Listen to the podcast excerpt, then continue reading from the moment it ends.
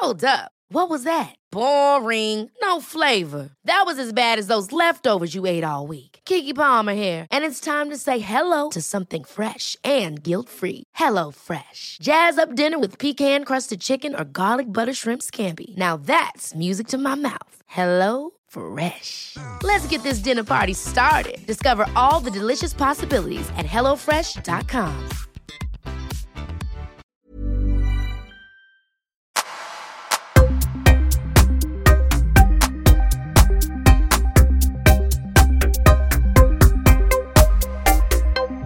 Maria Mondiamo, välkommen till Öppet sinne. Tack så mycket. Mm. Vad spännande, du och jag blev ihoplänkade på LinkedIn av alla ställen. Av en gemensam vän till oss som tyckte att du och jag skulle sätta oss och podda och eh, det tog inte lång tid, nu, nu sitter vi här. Det gick jättefort. Ja. Tack Marco Gyllenland Ja. som var den som förde oss samman.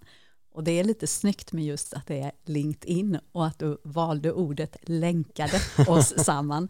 För det betyder ju faktiskt att länka in. Exakt. Så nu länkar vi också in i oss själva Ja. här och du och jag tillsammans. Precis, Det ser jag fram emot. Ja, nej, men det ska bli spännande och det är det jag gillar med den här podden för jag, man vet, eller rättare sagt jag vet aldrig var samtalen kommer landa.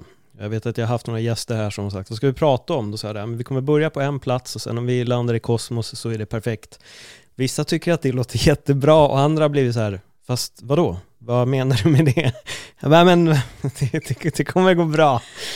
Det kommer gå bra och jag, precis som jag sa till dig, jag är ett fan av um, av följdfrågor och uh, upptäcka på vägens gång och det är det jag tycker liksom definierar på något sätt egentligen den här podden. Att det ska inte vara förutbestämt utan vi börjar i en, en ände och sen får vi liksom lite se var vi landar. Så jag vet tillräckligt mycket och jag vet alldeles för lite men jag kommer att veta mer snart och det ser jag fram emot.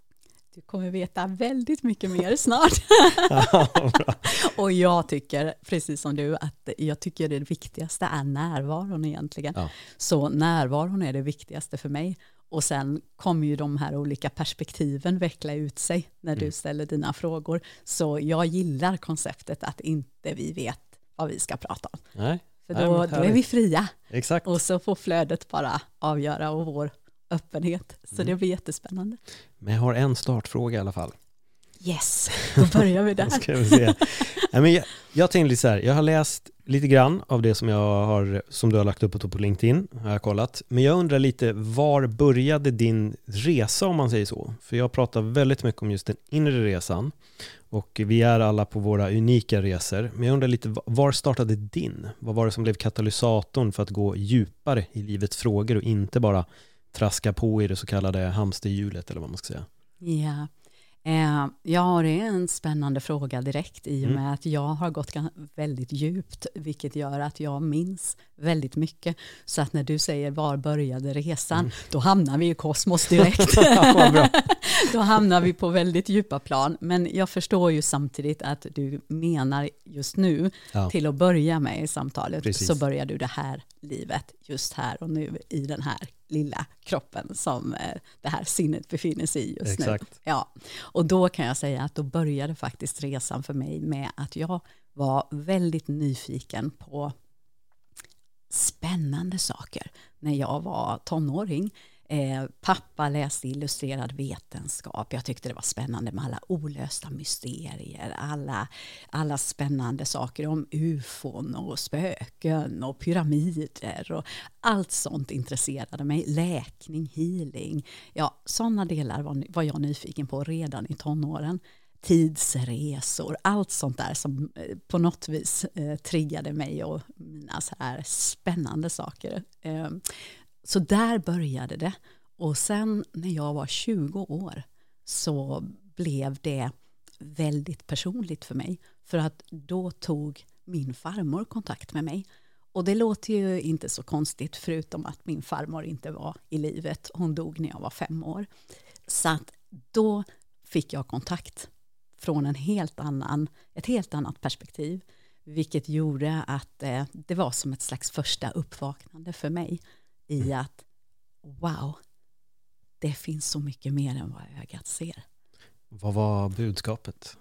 Ja, hon tog kontakt med mig via eh, någonting som kallas, som jag inte visste vad det var då, men som kallades för automatisk skrift.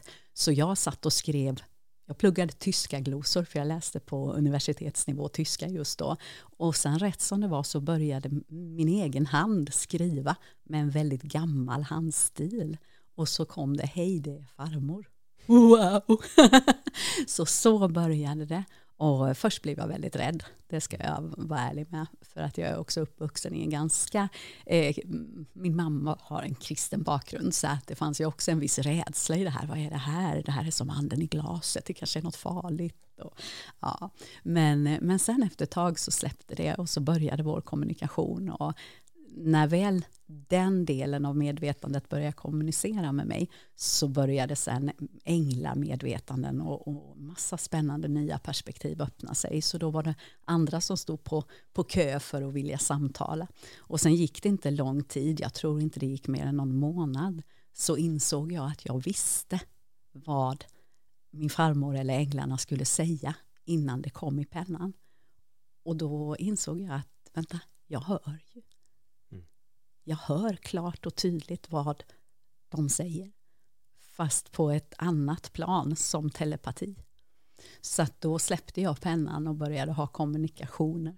När jag satt på vägen till jobbet, framför allt i bilen, så, så satt jag och pratade Ja, som andra lyssnar på radio så pratade jag med Gud på väg dit och hem till jobbet och ställde alla frågor som jag behövde och ville och var nyfiken på att veta om livet och vad gör vi här och varför är vi här och vad fick du för svar? Allt.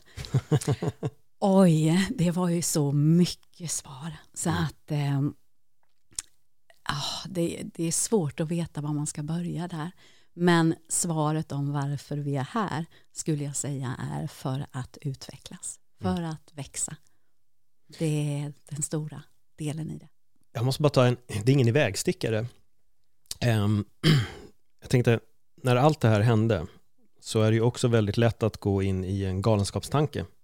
Att så här, okej, okay, jag håller på att bli galen, jag hör röster. Um, och då såg jag ett TED-talk för, det är ganska många år sedan nu, där det var en kille som pratade om, um, eller en äldre man var det. Ämnet var, jag minns inte exakt vad, vad, vad ämnet var, eller vad, vad det hette, men sak samma. Det handlade egentligen om att det vi anser vara en depression eller en psykos anser man i många andra kulturer vara ett, jag vet inte om man använder sig av ordet, ett, ett spirituellt uppvaknande. Eh, och de personerna då som råkar ut för det här, de får istället guidning av medicinmännen och medicinkvinnorna eller shamanerna för att de har alltså ett högre kall. Och det tycker jag var väldigt intressant för att i den här delen av världen så pratar vi väldigt mycket om när någonting händer då, då går man direkt på att okej, okay, det är galenskap, eh, det håller på att hända någonting här nu. Men i andra delar, i de små, små, små byarna, så ser man det ur ett helt annat perspektiv. Så det är så intressant nu när du nämner det här, för då börjar jag tänka på det där, wow, alltså det kan ju lika gärna bara vara en så okej, okay, kör in till psyket här nu, eh, fast med, vad heter den här? Att... Madrasserad ambulans och tvångsväst. Liksom. Precis, in där, bli instängd. Um, och det är därför jag undrar, för då i den här delen av världen så, jag vet ju inte vilken guidning du fick. Uh, men du måste ju ha rott, ja, helt enkelt förklara, vad, vad, hur landade du i att så här, okej, okay, jag håller inte på att bli sjuk, utan det här är något annat? Uh, för så som vi är fostrade är ju lätt att, okay, du är galen Precis. bara. Ja, ja, jag förstår att du, att du tänker så. Ja. uh, jag var nog ganska trygg på det ja. sättet i att jag, eh, för jag tänkte aldrig i de banorna av att jag skulle vara tokig eller galen på något sätt. Däremot vet jag att jag tänkte tanken att andra kanske kommer tro att jag är det. Så jag hade en liten tanke som gled ut utanför mig själv. Hur kommer jag uppfattas nu? Eh, så att länge höll jag ju det för mig själv på många sätt. För det var inte så att jag direkt så här gick ut på stan och berättade om det här, utan det var ju också en skatt jag hade. Mm. För jag kände ju verkligen att det här var ett så högt värde i, så att jag ville inte heller berätta, för att om jag berättar och någon annan börjar håna det, då är det nästan som att jag dels kastar jag pärlor för svin helt enkelt och dels så blir min vackra skatt förstörd, mm. även för mig. Så jag vill inte tillåta det, så det tog ganska lång tid. Jag I början berättade jag ju bara för min part, dåvarande partner. Um, hur, hur var reaktionen för första personen du delade det här med? Förståelse faktiskt, och det var väl det som var tur. För att där fick jag istället, och med det här, gud vad spännande, wow, vad är det här? Och kan jag få veta någon information? Alltså många vill ju ändå ha stöd och hjälp i sitt liv, så att jag fick ganska mycket positiv feedback där. Eh, sen så ehm, eh, Sen så kom det till en punkt, och jag skulle jättegärna vilja gå tillbaka också eh, till det du säger här nu, mm. eh, som har Absolut. med just att vi har ett visst västerländskt perspektiv som är väldigt begränsat och som är väldigt uppdelat i bra och dåligt, rätt och fel. Mm. Och eftersom vi har det så starkt programmerat, det är ju därför som det blir den här, ja, att det skulle vara galenskap, för att vi har stängt och begränsat sinnet så mycket så att allt som hotar våra konstruktioner på något sätt skulle bli någonting som är fel, galet, dåligt. Och på samma sätt dömer vi ju då tyvärr i den här delen av världen depressioner. Mm. För det ligger ju till och med i orden som vi använder, så använder vi ordet sjukdom. Ja. Det är alltså en för mig är det en sjukdom. Det är en mm. väldigt sjukdom, men det är inte en sjukdom, utan egentligen är det ju ett budskap, precis som du är inne på här. Så att depression är ett budskap ifrån andesjäl, våra spirituella plan, för att det är någonting som vi behöver titta på. Mm. Och delar man då eh, ofta kommunicerar högre medvetanden och inre och djupare medvetandeplan med mig via ord till exempel genom att dela på dem och sådär. Och depression just är väldigt intressant för att di betyder att av, ta bort någonting som i detox, vi avgiftar. Och depress, det är ju att ta bort pressen. Och när någonting är då, så jag skulle säga att motsatsen eller snarare, jag gillar inte att prata i motsatser utan mer komplementet till depression är egentligen kompression. Och då är det ju så att när vi har komprimerat någonting väldigt länge och haft ett högt tryck på det, då behöver vi ju expansion. Och vad är det? Jo, det är att depressa, att ta bort pressen. När vi tar bort den så expanderar vi plötsligt. Och då är det ju intressant att en depression är egentligen en möjlighet att börja expandera. Och då är vi inne på att det är ett uppvaknande för att du ska expandera ditt medvetande. Mm. Och det är därför du blir sjuk. Men det är ju egentligen att du håller på att bli ännu friskare. Mm. Så att det beror helt och hållet på hur vi tittar på det här. Ja, och det är precis det jag skulle säga. Det är verkligen synsättet som jag tyckte var otroligt intressant när jag hörde på det här samtalet. Då, då. Um, för jag tänkte det att, alltså att, att få veta att man då, det kanske inte bara behöver vara så att man, man blir motiverad för att man har ett högre kall, men att liksom, det här är egentligen inget problem. Medan när man anser att någonting är ett problem så blir det också jobbigare för en själv. Men om jag börjar må dåligt och folk säger oj, det du har är egentligen då ett stort problem och det här är någonting man måste ändra på, det är fel på dig. Kontra att, ah okej, okay. nej nej nej, men alltså du har bara ett annat kall, du ska egentligen göra något annat. Eh, och du, vi kommer hjälpa dig så kommer du få lägga din, din fokus här istället. Bara den lilla skillnaden i det egna tankesättet gör ju att man helt plötsligt kanske inte mår sämre heller, utan att man får att okay, det händer väldigt mycket grejer med mig just nu, men det är ingen fara. Utan det här står för någonting annat. Och det är därför jag tänker att när de här grejerna kom för dig då, då så hade det varit väldigt lätt att okej, okay, jag är sjuk i huvudet, hej då, pang, och så var det klart liksom. Istället för att kanske börja se att vad, vad är det egentligen som händer här? Att börja utforska allt det här. Och det är det jag tror också lite är så tråkigt att vi har en brist på det i den delen av världen vi lever i. Men det känns som att fler och fler också börjar landa upp inför att allting kanske inte hela tiden är som vi har trott heller. Då. Men eh, hur känns det nu då? Nu har det ju gått några år också sen det här. Så vad, hur, hur ser allting ut idag? Ja, resan har ju, det har ju hänt så otroligt mycket sen dess. Så, och jag är helt med dig på att det handlar helt och hållet om vår perception egentligen. För vår perception, alltså vår varseblivning, hur vi tittar på saker och ting, det är egentligen det som skapar verkligheten. Så idag eh, har vi ju kommit så pass långt egentligen forskningsmässigt och teorier finns redan om det här på medvetande nivåer eh, där man forskar om medvetandet i sig. Att du kan inte se världen utan att påverka den. Och det är den här att observatören påverkar resultatet och i det här fallet är det du och jag som är observatörerna och därmed så kommer vad jag, hur jag ser på någonting avgöra vad det är jag uppfattar som verkligt. Så det är ganska intressant på väldigt djupa plan att det är min egen varseblivning som styr min verklighet. Och med den informationen så får ju du ett större ansvar för hur ska jag se på saker och ting. Och om då allting är gott, för tyvärr då i språket så, du sa det så här, ja men jag mår dåligt, om det skulle vara definitionen av en depression, mm. då säger vi redan där att det är dåligt.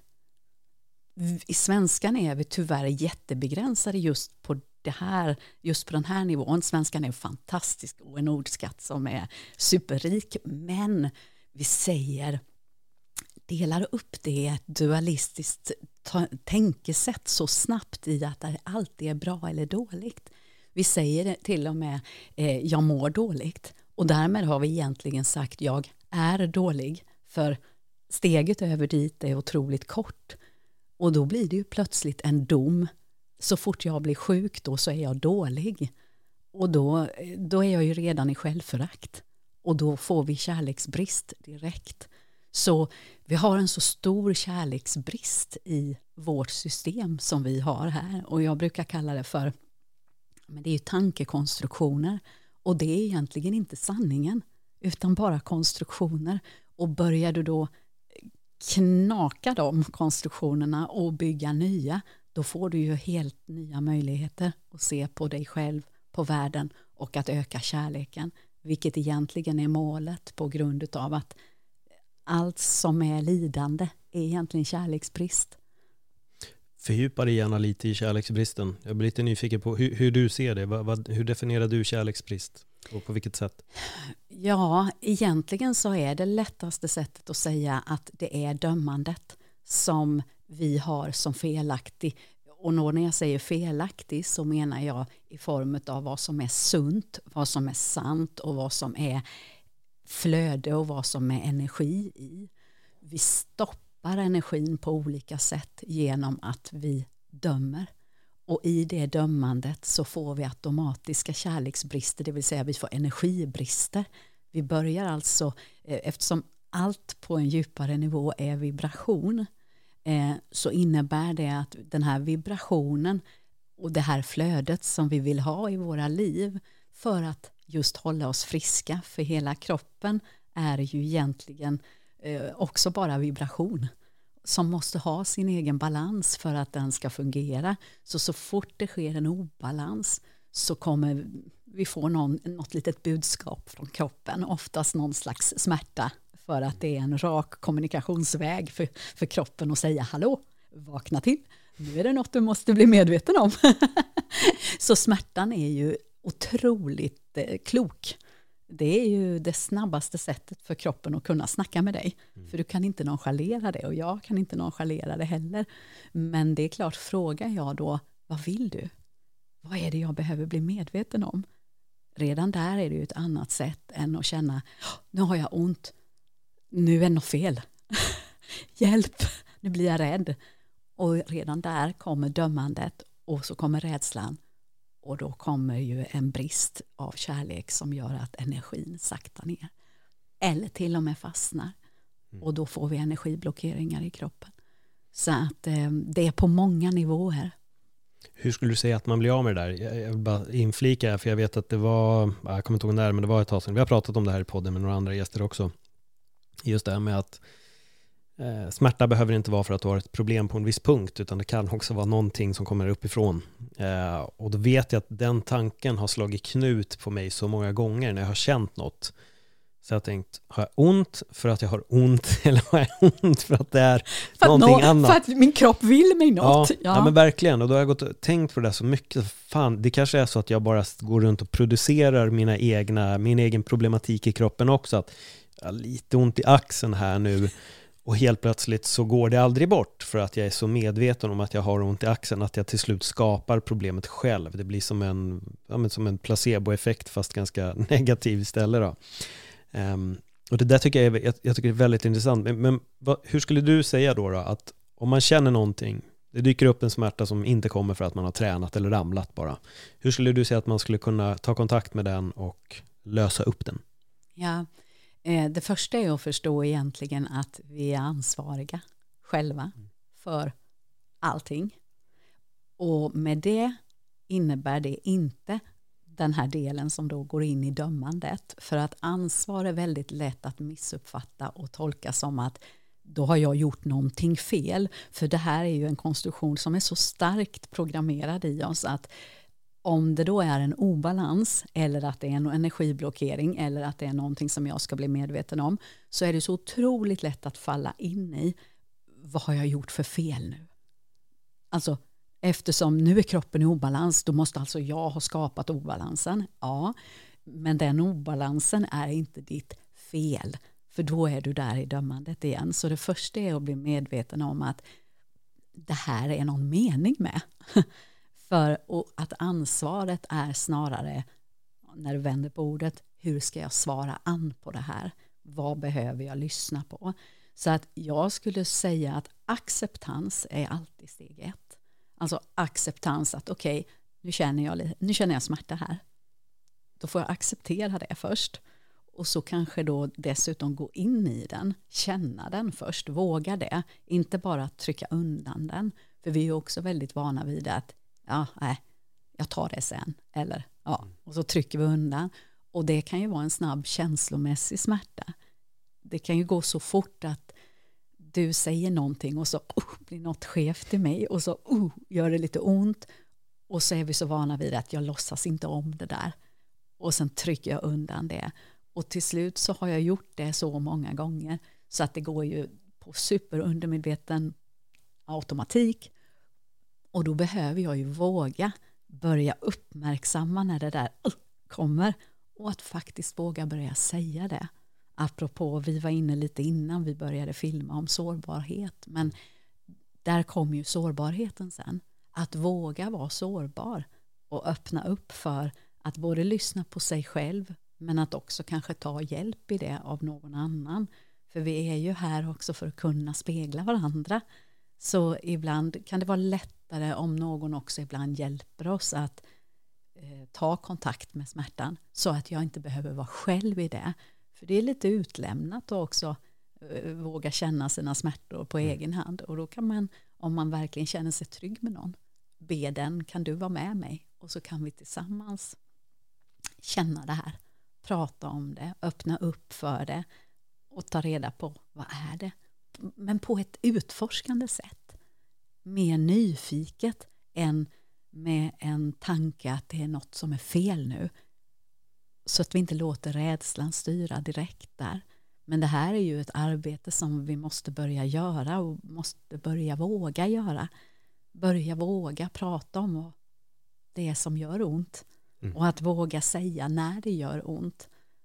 Och, det, och att våga vara så här öppna jag blir ju rörd bara jag pratar om det och det börjar komma tårar och så för att någonstans är det så det är så sorgligt kan jag tycka att människan har kommit på sådana villovägar på det sättet att det som är naturligt stoppar vi mm. och det som är onaturligt det tillber vi mer eller mindre vilket är jätteskruvat.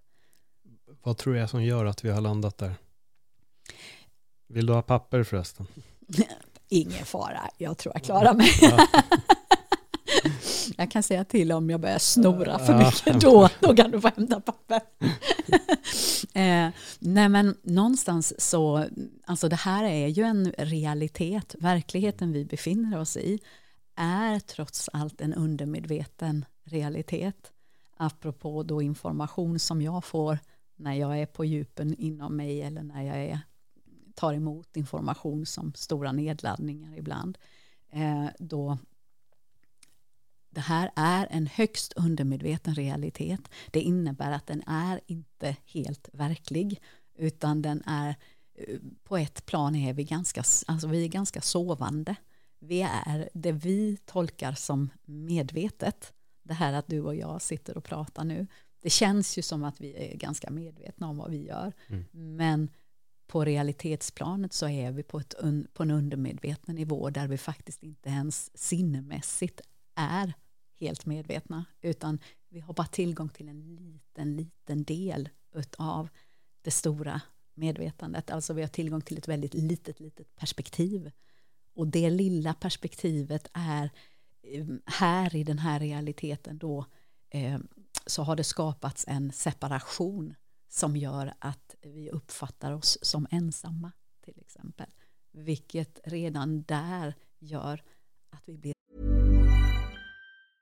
Ready to pop the question? The jewelers at BlueNile.com have got sparkle down to a science with beautiful lab-grown diamonds worthy of your most brilliant moments. Their lab-grown diamonds are independently graded and guaranteed identical to natural diamonds, and they're ready to ship to your door. Go to Bluenile.com and use promo code LISTEN to get $50 off your purchase of $500 or more. That's code LISTEN at Bluenile.com for $50 off. Bluenile.com code LISTEN.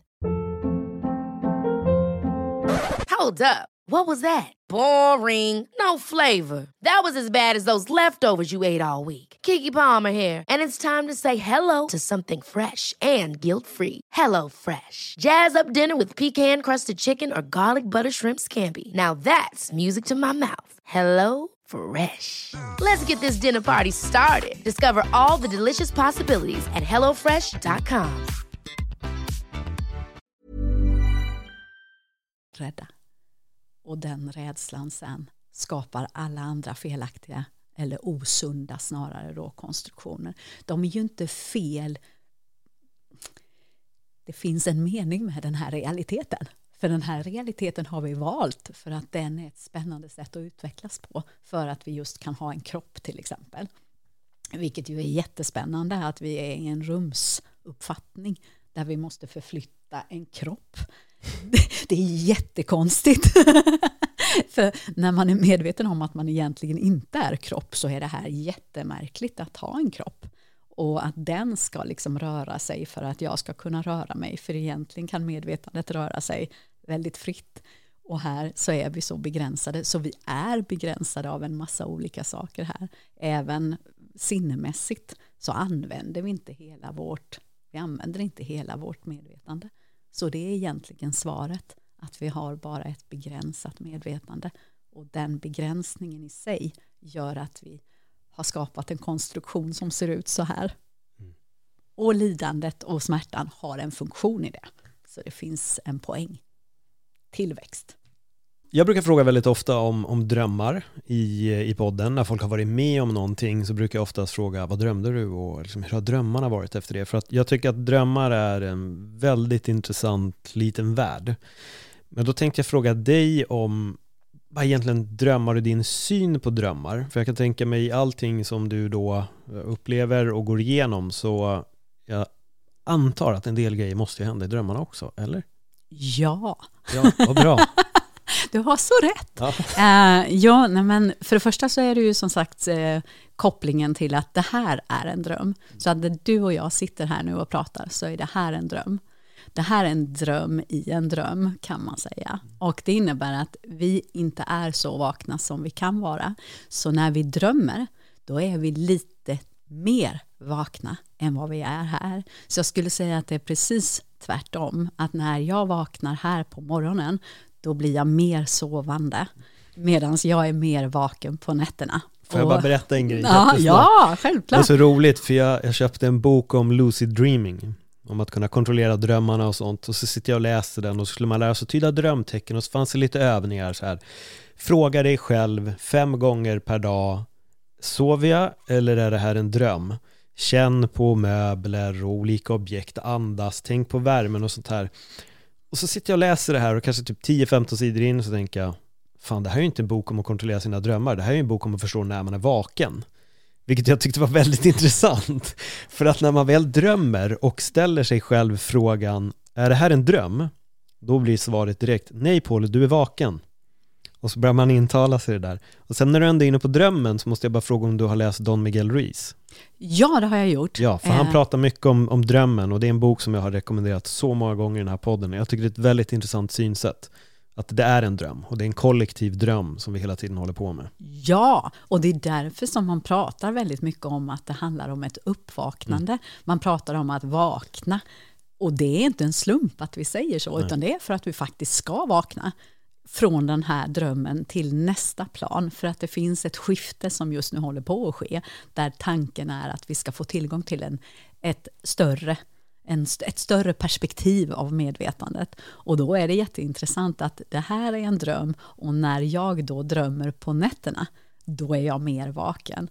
Så där är jag helt, eh, jag har också läst en hel del böcker just om lucid dreaming, för jag tycker också det är otroligt intressant. Och eh, jag vet att under en period då så, ehm, för att då ett bra sätt som vi kan ge som tips till dig som lyssnar är ju faktiskt att eh, rensa din dag innan du somnar. Att gå igenom vad har hänt idag. Eh, och så tänk på det i några minuter, så här, från morgon till kväll.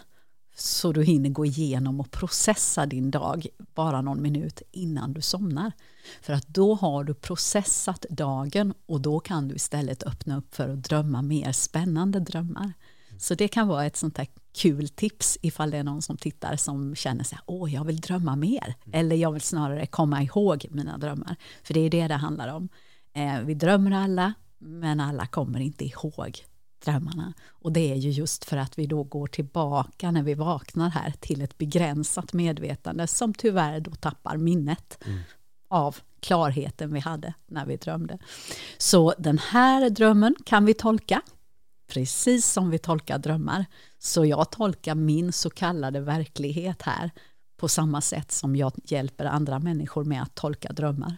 För att det är en av mina, en av mina superkrafter är att jag är väldigt duktig på sånt, på symboltolkning och tolkning av både verkligheten och drömmar. Då. Då har jag direkt en fråga, nu kommer det här låta så galet för alla som, som Ja. lyssnar på den här podden. Det, det, det finns två saker, men vi börjar med mina egna drömmar, så tar jag den andra sen. Ehm, jag har den senaste tiden drömt, inte varje natt, men det har varit lite återkommande under de senaste två veckorna. att folk vill mörda mig. Um, och jag drömmer det ganska mycket. Jag har drömt det kanske tio gånger under de senaste månaderna att, att folk är ute för att döda mig. Jag hamnar i olika situationer där helt plötsligt är upplägget att de jag är med, de kommer mörda mig.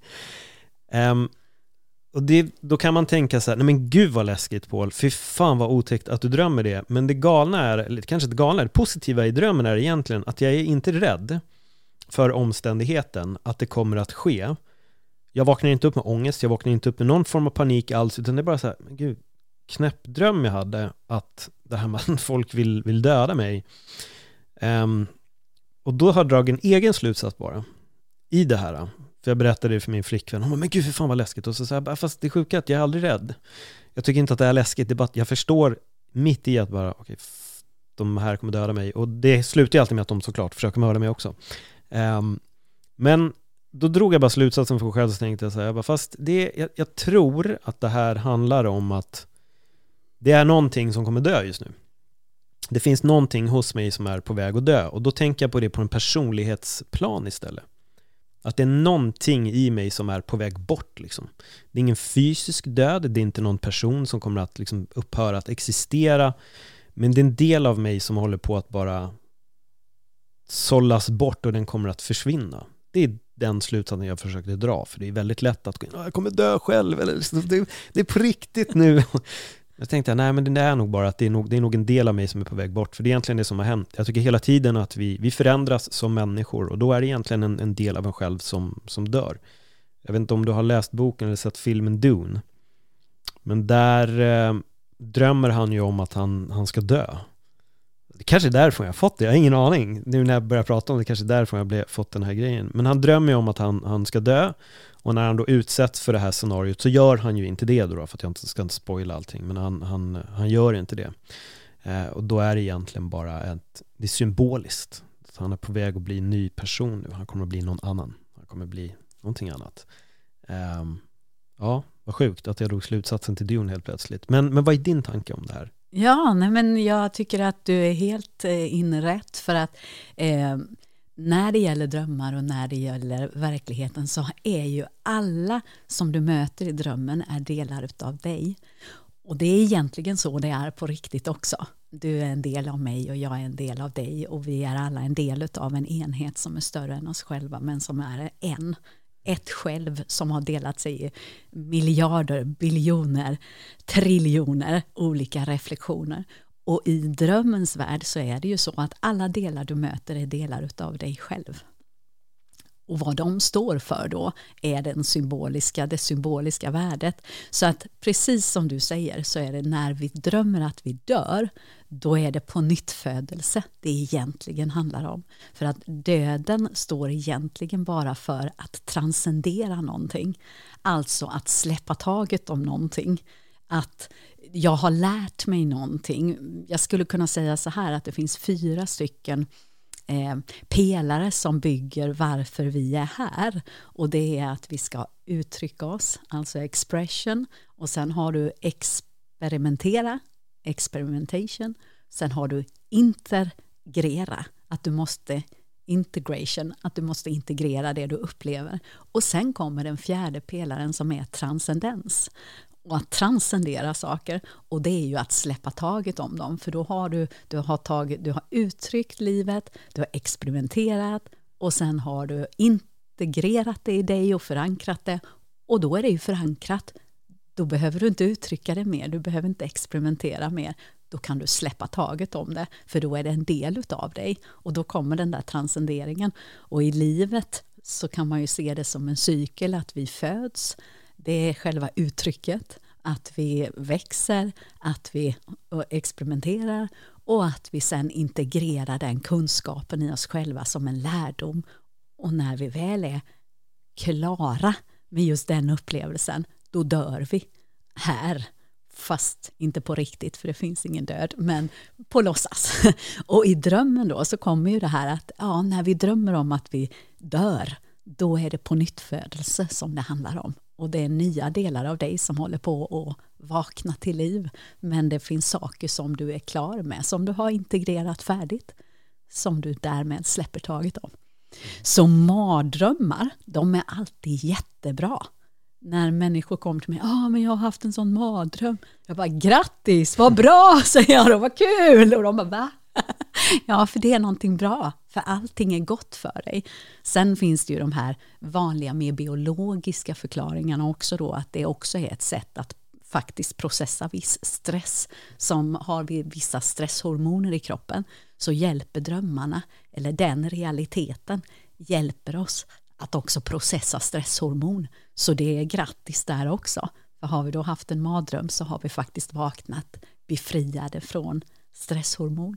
Så att det är många delar i det. Ja, det kommer jag ihåg, för jag vet att det var en period för 10-15 år sedan när jag, hade, jag jobbade för lite och, och hela tiden så var ekonomin var så exakt, konstant ja. exakt. Och då vet jag väldigt mycket att jag drömde att jag sprang och kom ingenstans. Och det var återkommande. Hela tiden så var det bara, man bara fastnar och så, ah, jag kan inte komma loss. Men sen så vet jag att så fort ekonomin styrde upp sig, jag började bara jobba mer så upphörde de drömmarna, de försvann på en gång. Och då slog det mig bara, shit det där var verkligen kopplat till min ekonomiska situation. När den, den manifesterade sig i drömmarna istället. Ja. Genom att jag kom ingenstans. Jag stod bara still. Men när jag helt plötsligt tog tag i då hade jag kommit därifrån och då fastnade jag inte längre i mina egna drömmar. Då var, då var jag fri. Exakt, och det är det som är så fint, för drömmarna är ju ditt eget medvetande mm. som då berättar för dig att nu Paul måste du röra på dig, för nu sitter du fast. Mm. För att det räcker ju bara att vi förstår det, att okej, okay, varför drömmer jag att jag sitter fast? För att du behöver ta ett steg. För att så fort du börjar röra dig så kommer flödet komma igång. Men du kan inte stå still. För att står vi still så fastnar vi och då fastnar ju bokstavligt talat energin. Så det är så fint också att okej, okay, jag drömmer om, jag har haft återkommande drömmar också i mitt genom livet och har fortfarande ibland just att jag kan jag hade ett tag att jag missade flyg hela tiden. Alltså, jag hade min, och det var alltid så här stressade drömmar så att jag kom på att jag har glömt mitt pass. Jag, var är min resväska? Fan, den är kvar på hotellet. Och sen så börjar flygplanet låta och jag missar planet eh, och befinner mig på annan ort. Så det var en slags så här, lite panik, förvirring. Jag hinner inte med. Och den där kommer ju ibland då när jag behöver förstå att det är någonting som jag ska sakta ner i eller att jag ska förstå någonting. Och jag hade ett genombrott vid ett tillfälle i en, ja, det var i en relation till en man, där jag då drömde just den här drömmen igen, att jag då missade, jag glömde mitt bagage på en buss och, det, och bussen stod dessutom för det kollektiva, så det var kopplat till det kollektiva tankemönstret också. Och den här gången så hade jag glömt bagaget på bussen och bussen åker iväg och jag måste springa i kapp bussen för att hämta mitt bagage. Och sen så hinner jag med flyget. Och det var första gången jag hade det genombrottet att jag hittade mitt bagage, jag hann med flyget. Och det var en, en jättestark upplevelse för mig just då, för jag förstod att den här gången tar jag hand om mitt bagage. Jag tar hand om mina sår och jag hedrar dem. Och i och med att, för jag hade gjort ett val då att i det fallet lämna den här relationen för att den inte var bra för mig. För att den påverkade mina sår för mycket. Och jag kände att det fanns inte någon jag ville mer hedra mina sår än att välja en människa som inte hedrar mina sår. Så jag valde ett aktivt val, att jag valde mig verkligen där. Och då kom den drömmen som ett gensvar på natten direkt. Och jag vet att jag vaknade och kände, yes, nu har jag tagit examen i självkänsla, jag väljer mig, fuck you, och så lämnade jag honom. och det kändes som en seger. Ja. Men det är helt rätt, för det är så många som fastnar istället och bara fortsätter, fortsätter, fortsätter, fortsätter och sen fastnar man av olika anledningar och jag spelar in fler poddar där vi pratar om just sånt, kommer in på narcissister och allt möjligt, men alltså det är, det är viktigt att kunna gå. Det är att, att, att förstå jätteviktigt. Välja, välja mig och gå. Jag tycker det är så snyggt formulerat i att gå min väg. Och ibland innebär det att jag måste gå min väg för att gå min väg. Och jag vet att den natten som jag kom ikapp mig själv och tog hand om mitt bagage och tog hand med flyget så drömde jag även att det kom en påfågel och gick förbi mitt hus. Den kom precis som en person och gick förbi så här. Och jag bara, hej. och så spände den ut sig och den såg bara vacker och snäll ut. Och jag vet att det första jag gjorde var att slå upp vad påfågel står för, rent symboliskt, för den var ju så otroligt tydlig. Och då står den för att se din egen skönhet. För att påfågeln fäller ju ut också massa ögon. Och det är ju väldigt många aj, mm. så att mitt jag ser dig. Så jag vet att jag satt, det kändes som en sån seger när jag satt på det där tåget och hade lämnat mannen som inte var bra för mig och jag såg min egen skönhet. Jag var kär i mig själv på vägen hem kan jag säga. och det är den bästa känslan när man går ur en relation och man inser att nu är jag kär i mig. Du har ju nämnt det några gånger nu om att släppa taget. Eh, och det var något jag landade i. Jag satt och pratade, jag tror det var den senaste eh, Öppna mitt sinne. Eh, jag, jag pratade om allt möjligt, men sen när jag hade spelat in den och dagen efter så insåg jag bara, men vad fan också, jag hade ju en slutpoäng på det här och det är egentligen att allting i livet handlar egentligen bara om att acceptera och släppa taget. Att det är de två bitarna som är den viktigaste, att, att verkligen få fram acceptansen och sen verkligen våga släppa taget. För jag kommer ihåg när jag hade varit i en, i en relation jag ville ha henne men det blev inte riktigt så. Och jag var ganska tyngd av det där och jag var på en resa i Kanada som jag har pratat om för många gånger i den här podden. Men i alla fall när jag väl är hos en vän hos mig um, så ska jag ta vatten. Och så har han i köket så är det kanadensare älskar citat. Så det finns tavlor med citat så att det blir för mycket. Men hur som så står det bara Sometimes You just have to let go. Och jag står och tittar på det och så tänker jag, ja, fan alltså, för det är ju jag som väljer att gå runt med det här och jag kan bara släppa taget. Jag kan verkligen bara släppa taget här. Och det är det som jag upplever när jag pratar med så många som är liksom fast i det här, att de är besvikna på en relation kanske, eller vad det är, eller att de vill vara med någon och kan aldrig släppa taget om personen. Och ibland känns det som att det också kan nästan vara så läskigt att släppa taget för att när du själv släpper taget, vilket jag insåg var grejen med mig, att om jag släppte taget om det här, då betyder det att hon har släppt taget om mig. Så att desto längre jag kunde hålla kvar i känslan, då betyder det att det fanns fortfarande en möjlighet att hon också gjorde det. Och där och då insåg jag att jag bara, men om jag släpper taget så kan jag gå härifrån fritt. Och, och det var, det låter så konstigt, men de orden landade så starkt hos mig. Jag har verkligen tänkt på det där så mycket. Sometimes you just have to let go. Ibland behöver du bara släppa taget. Um, vad är din tanke om att släppa taget?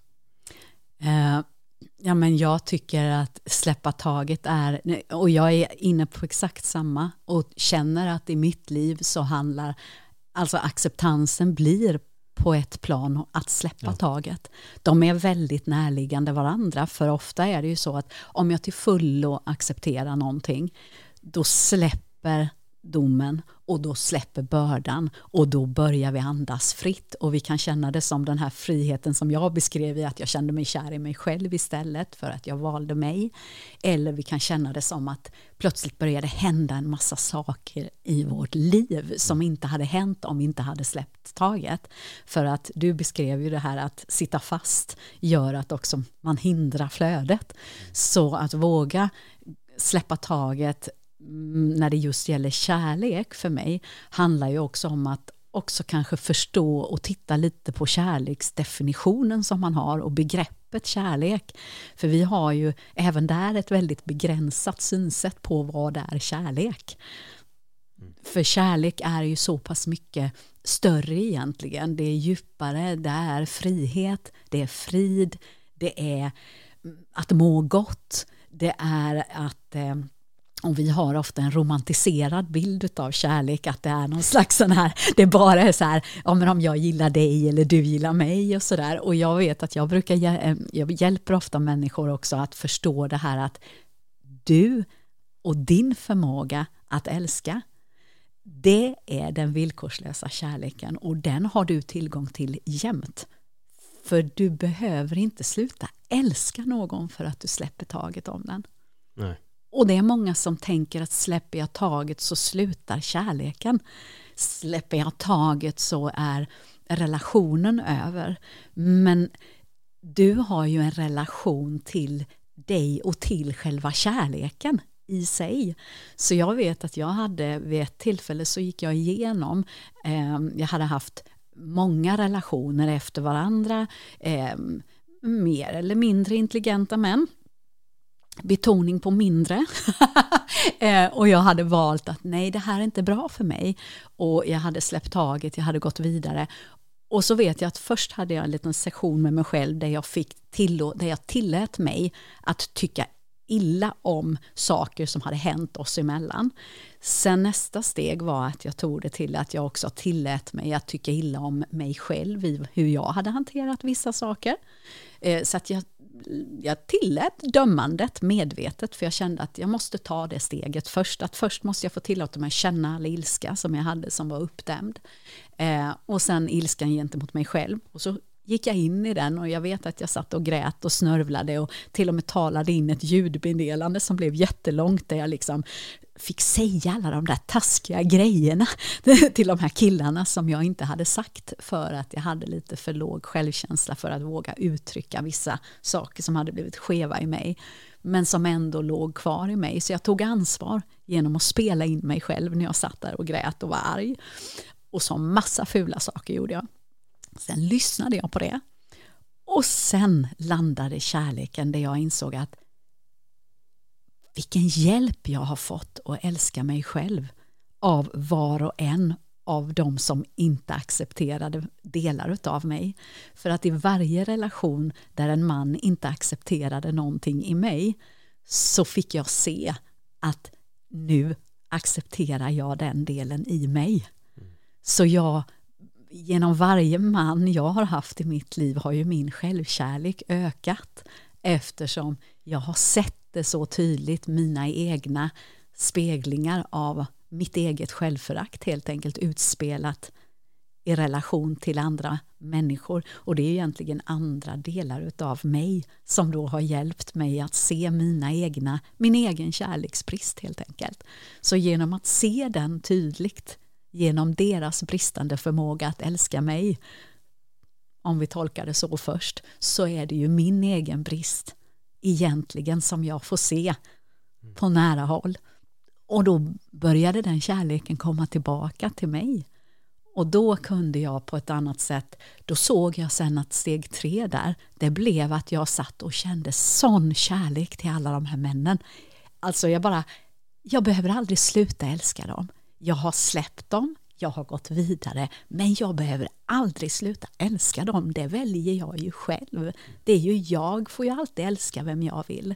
Oavsett om de är oavsett vad de har gjort, oavsett vad de gör nu, oavsett vem de är tillsammans med, så får jag älska dem alltid. De kommer ju alltid ha en plats i mitt stora hjärta, för de har ändå varit en del av min resa i all min egen kärlek också. Så jag är så otroligt tacksam för eh, varenda relation jag har haft, för det är ju egentligen en relation med mig. Mm. Jag tänker två saker här. Det första är att det är väldigt många som skulle behöva göra det du gör och det jag inser att det många gånger ligger hos en själv och det gäller att hitta sin egen självkärlek innan man kan dela kärlek med någon annan. Eh, men sen tänker jag också på en klassiker som vissa, vissa säger Ja, okej, okay, då har jag slösat bort så här många år på dig. Så ja, det är nog inte riktigt så man kanske ska se det. Utan även om det inte gick, så någonting, jag tycker ändå att man lär sig någonting från varje relation man har. Nå någonting lär man sig. Även om det är en katastrofal relation så är det alltid någon insikt som landar. Men att bara se det som att, aha, då har jag kastat bort tre år på dig, då tycker jag att då, då har man ju noll självinsikt själv och är villig att ta lärdom och då är det bara, jag vill bara fortsätta på samma mönster igen i det hela. Vi börjar närma oss vårt slut jättesnabbt just nu, märker jag. Åh oh, nej! Ja, och du känner att den här timmen typ har gått ganska så snabbt kan jag tänka mig. Eller cirka 50 någonting minuter som vi är uppe i.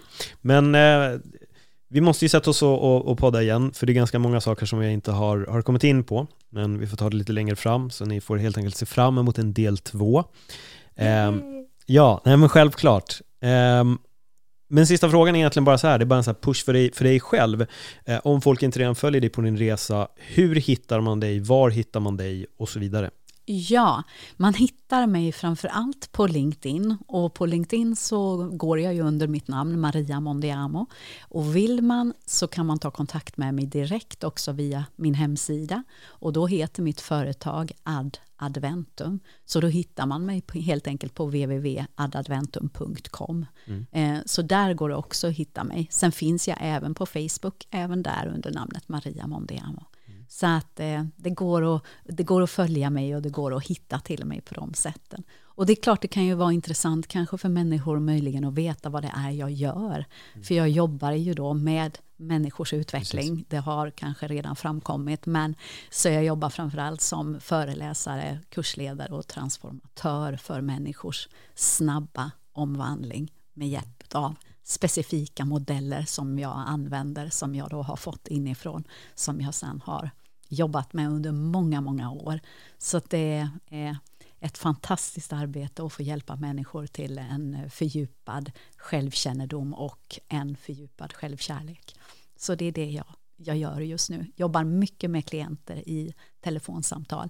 Jobbar därmed också med ledarskapsutveckling på olika sätt. Och det är på väg att det ska bli mer av den varan också på grund av att jag precis har fått en massa information om, som jag måste omvandla till ett ledarskapsprogram som kommer vara betydligt mer omfattande och djupare och helt nytt på marknaden. Så att eh, det är mycket som är spännande framöver. Ja, det var precis det jag skulle säga. Spännande. Det ska bli kul att se, se vad som händer och så får vi se när vi sätter oss igen. Så får vi djupdyka för det, det var några grejer som vi inte hann med. Men det är så, när det är bra samtal hinner man inte med allt och det är perfekt för er som antingen tittar på det här på YouTube eller lyssnar på det på podd att bara känna att fan, nu vill vi höra lite mer eller se lite mer och det kommer, det, det kommer att komma mer. Eh, men om ni uppskattade det här samtalet och det är första gången ni lyssnar på Öppet sinne så glöm inte att kolla igenom mer. Det finns jättemycket intervjuer, jag är nästan uppe i 200 stycken ifrån det här samtalet. Ni har även samtal som heter Öppna mitt sinne där jag delar med mig om mitt, mitt eget liv och allting som har med det att göra. Eh, ja, det är väl egentligen det. Så med det så får jag säga tack så jättemycket Maria för ett bra samtal. Tack själva, fantastiskt roligt. Mm. Tack Paul. Ja, tack så mycket. Och till er, tack för att ni lyssnade. Och om ni kollar på det här på YouTube, glöm inte att prenumerera, glöm inte att gilla och dela samtalet med en vän som ni tror skulle uppskatta det här. Tack så mycket. Hej då.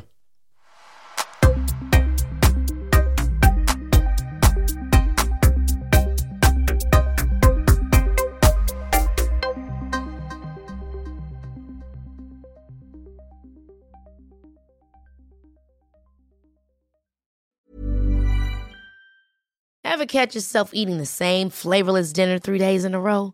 Dreaming of something better? Well, HelloFresh is your guilt-free dream come true, baby. It's me, Kiki Palmer.